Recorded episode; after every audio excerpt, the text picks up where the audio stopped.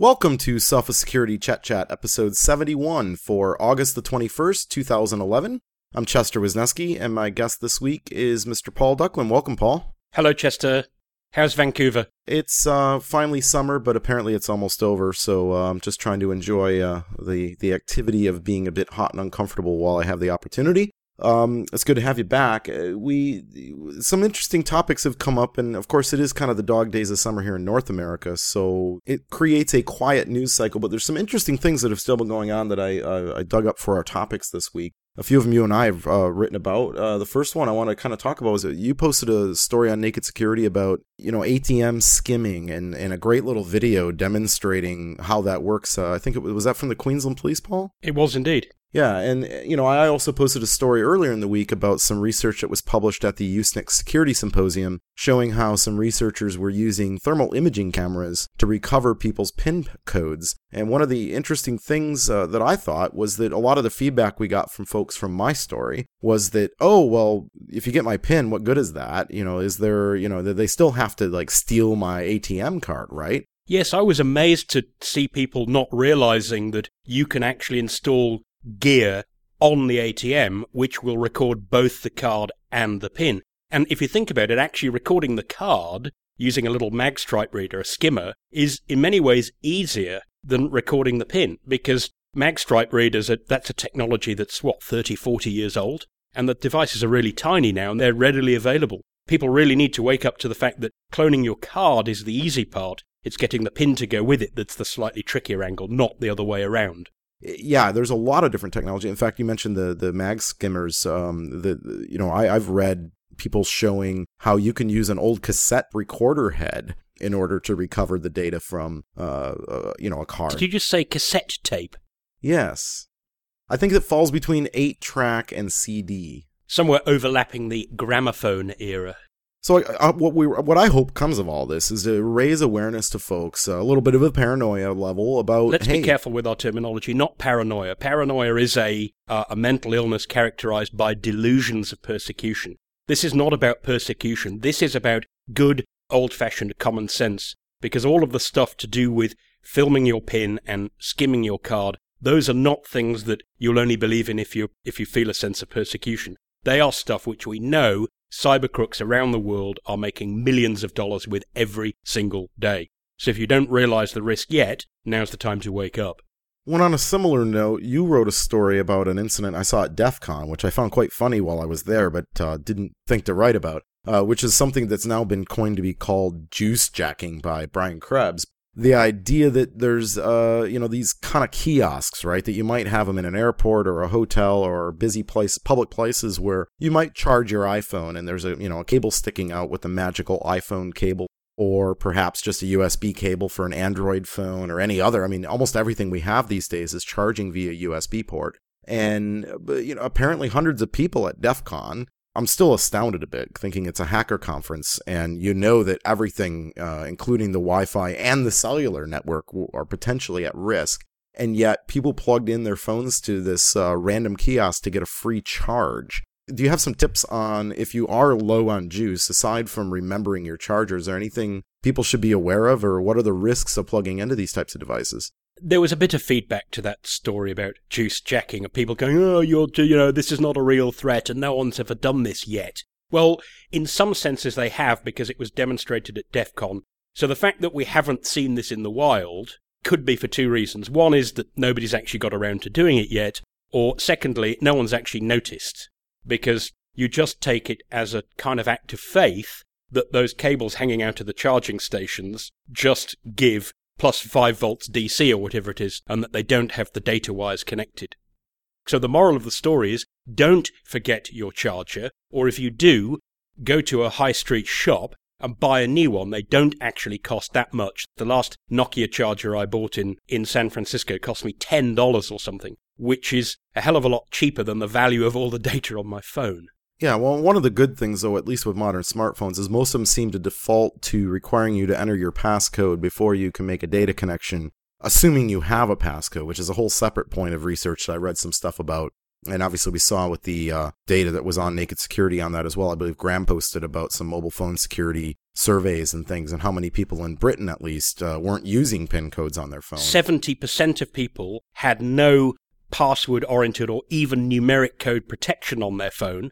And of those 70%, 22% had lost a phone in the last 12 months. Go figure. Yeah, huge. I mean, and, and so that that's another good reason to do it. I know I was playing with my iPod Touch, which is not exactly an iPhone, but when I was monkeying with it a few days ago, I plugged it into a system, and before it would let me connect to the device, it's like you must enter your code on the device before it'll unlock. And I, I know Android devices work similarly as well as my BlackBerry, so it's another good reason to take at least the step of putting some sort of protection on the phone. It does help out a little bit you know, anonymous stuff continues. I mean, I'm not sure I want to get into a lot of detail other than clearly the arrest of some uh, purported members of LulzSec and other things that were going on doesn't seem to have slowed them down at all. There was an attack against the uh, some kind of tourist bureau in the Smoky Mountains in the United States this weekend. There was, uh, you know, several actions against uh, BART, which is the Bay Area Rapid Transit Authority, or the, the transit authority that operates the subway system in San Francisco region of California.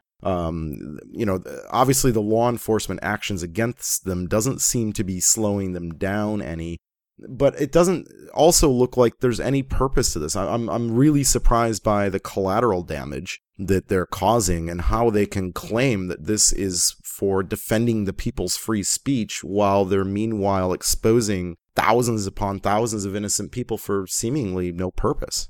I don't really know what to say to that, other than I suspect you've asked a rhetorical question. Yeah. For a great many of those hangers on who seem to support this and go, oh gosh, you don't get free speech. Actually, I find that incredibly patronizing at best and utterly foolish at worst. You're not serving free speech by actually creating an environment which is itself hostile what's that old saying? You know, your freedom to swing your fist ends two millimeters in front of my nose. And really, that applies on the internet. So grow up and get a life. Yeah, and I, I, talked to quite a few journalists and other people that were asking, like, oh, you know, is this really an anonymous attack and blah, blah, blah. Well, you know, when you're identified by not being identified, anybody and everybody is anonymous. And if you don't like it, you're just going to have to take the lumps. If somebody decides to do something using your so called name, sorry, um, I guess you should create a better membership requirement if uh, you really are a member. And if, and if, and if you don't have membership as they claim, then whatever it is any of us want to do and not identify ourselves, uh, you're going to be stuck with the consequences. Maybe they should do what some of the social networking sites do when they decide that even though you've given your lawful name, that they've decided that your name's a bit funny by their standards. Anonymous should require you to fax through a photocopy of your driving license. Yeah. Maybe that would help. Yeah. I mean, I, I don't know if Dweezil Zappa has had problems on Google Plus, but a lot of other people have using uh, what would be considered commonly uh, identifiable names that they use on the internet. Even like Lady Gaga, for example, which is obviously sounds like a suspicious name, but apparently is not. So we talked a bit earlier about uh, a story involving a, an Australian guy who ended up being arrested in the United States for a, a, bomb hoax that had gone on. And without going into a lot of the details, I think you and I both were quite surprised at how the public doesn't realize how many of these cookie crumbs we're leaving behind. And aside from the fact that in this case it looks like it's benefited law enforcement and that this particular criminal maybe wasn't as clever as a lot of the cyber criminals that we often look into, is there an awareness problem here about how much data we're leaving behind? I mean, the things the police arguably looked at to track this guy down are somewhat insignificant compared to what an ad network might have on our internet activities. Is that not the case?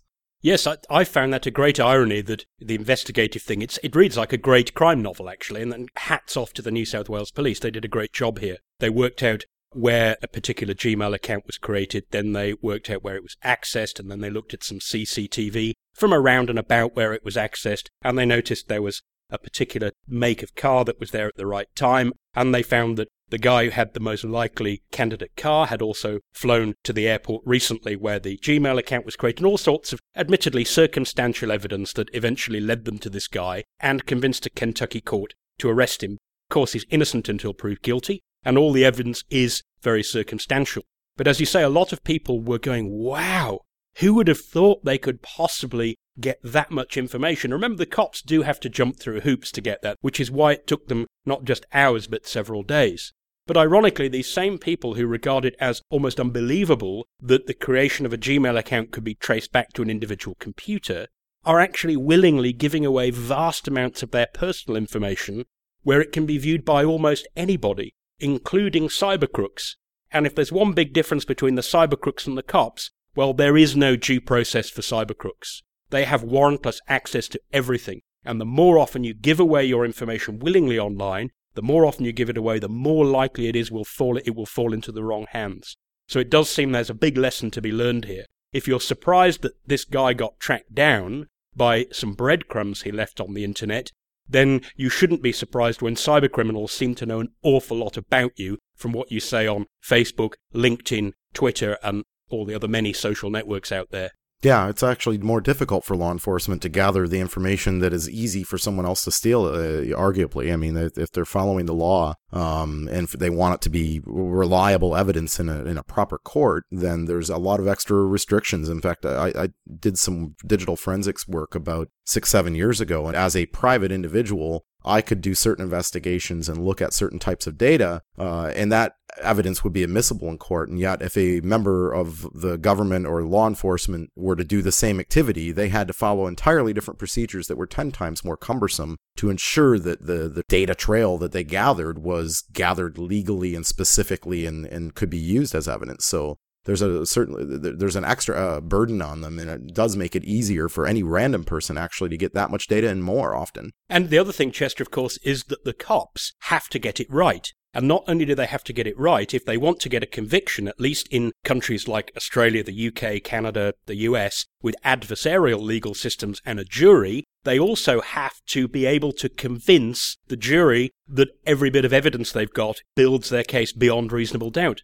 the cyber crooks only have to be approximately right. They don't care if they get it wrong, as long as they get it right often enough to be able to raid sufficiently many people's bank accounts to make the sorts of money they want. So they can pretty much dial a yield, whereas the cops can't. So it is much easier for cyber crooks than it is for the cops, and people really need to remember that. Yeah, that was one of the points of research in the uh, thermal imaging ATM story of you know gathering the keys that are hot on the keypad and being able to partially determine potentially your code to your ATM is that they only need to get it right a small percentage of the time. Like if you can tell that there's four digits pressed and you think these two were first and these two were third and fourth, you might make three or four guesses and move on. You only have to be able to get 20 victims out of the 3,000 that use the ATM for the day, and you're you're home free and you've got piles of cash.